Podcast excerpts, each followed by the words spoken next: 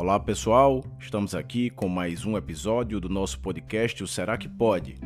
Hoje nós vamos falar sobre suplementação de ômega 3. Ela realmente é muito comum. Muitas são as pessoas que fazem suplementação desse tipo de ácido graxo, de gordura de qualidade. Mas será que todos precisam fazer?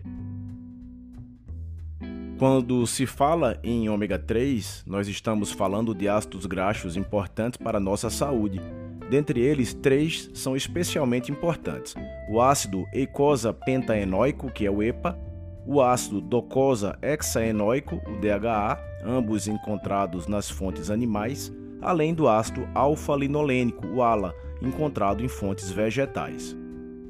O ômega 3, então, é uma gordura boa de qualidade, considerada anti-inflamatória, encontrada em animais de águas profundas e geladas, como o salmão e a truta, lembrando que a melhor fonte seriam os selvagens e não os de cativeiro. Também é encontrado num crustáceo parecido com o camarão chamado de crio. Hoje é comum encontrar o suplemento de óleo de crio como fonte de ômega 3. Também se consegue retirar o ômega 3 da linhaça e em menor quantidade da chia. Existe também o ômega 6, que já é considerado pró-inflamatório. Ele é encontrado em óleos vegetais e em outros produtos industrializados.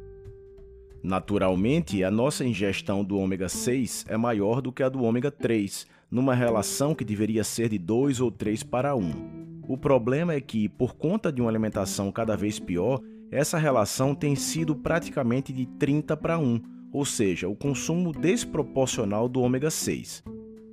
Essa informação é importante porque alguns suplementos são vendidos em conjunto, ômega 3 com ômega 6, o que não é necessário devido a essa desproporção de consumo que já existe. Então pode ser comprado apenas o ômega 3 para suplementar. A nível de curiosidade, existe ainda o ômega 9, encontrado nas azeitonas, azeite de oliva, avocado e castanhas do Pará, e também o ômega 7, encontrado na macadâmia, esse último, o ômega 7, na forma de suplemento praticamente não é encontrado no Brasil. Existem sim benefícios com o consumo do ômega 3. Sempre se relacionou esse tipo de ácido graxo com a saúde do coração.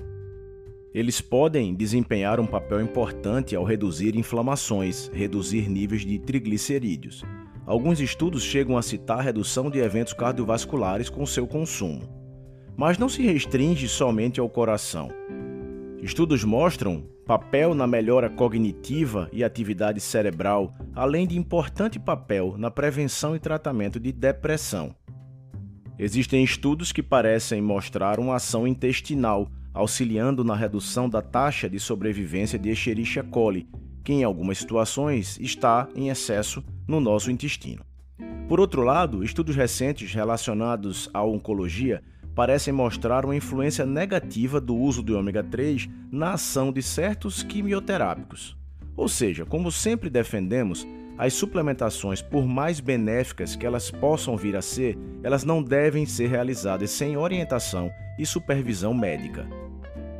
Agora, diante da decisão de suplementar, o auxílio só vai ser efetivo se for consumido um produto de qualidade, é importante escolher um produto que tenha passado por processo de ultrafiltragem, de preferência que esteja associado à vitamina E, que seja livre de metais pesados como mercúrio, cádmio, chumbo e arsênico e que mantenha uma relação específica correta entre as frações EPA e DHA. O ideal é procurar sempre produtos que contenham uma relação de 2 terços de EPA para 1 um terço de DHA. Alguns desses produtos apresentam certificação do IFUS, um projeto canadense de certificação que promove rigorosa avaliação para que esse produto seja aprovado.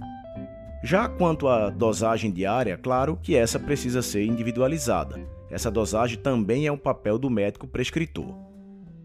Para finalizar, trata-se sim de uma suplementação interessante e que pode trazer alguns benefícios, mas atenção, Antes de incluir mais esse produto de suplementação na sua prateleira de suplementos, avalie as suas condutas em relação à alimentação. Não vai adiantar muito utilizar um bom suplemento se o intuito for, de certa forma, compensar os vários erros alimentares do seu dia a dia. Para que eles venham lhe ajudar, você primeiro precisa fazer a sua parte. É isso, pessoal. Então aguardo vocês no nosso próximo episódio.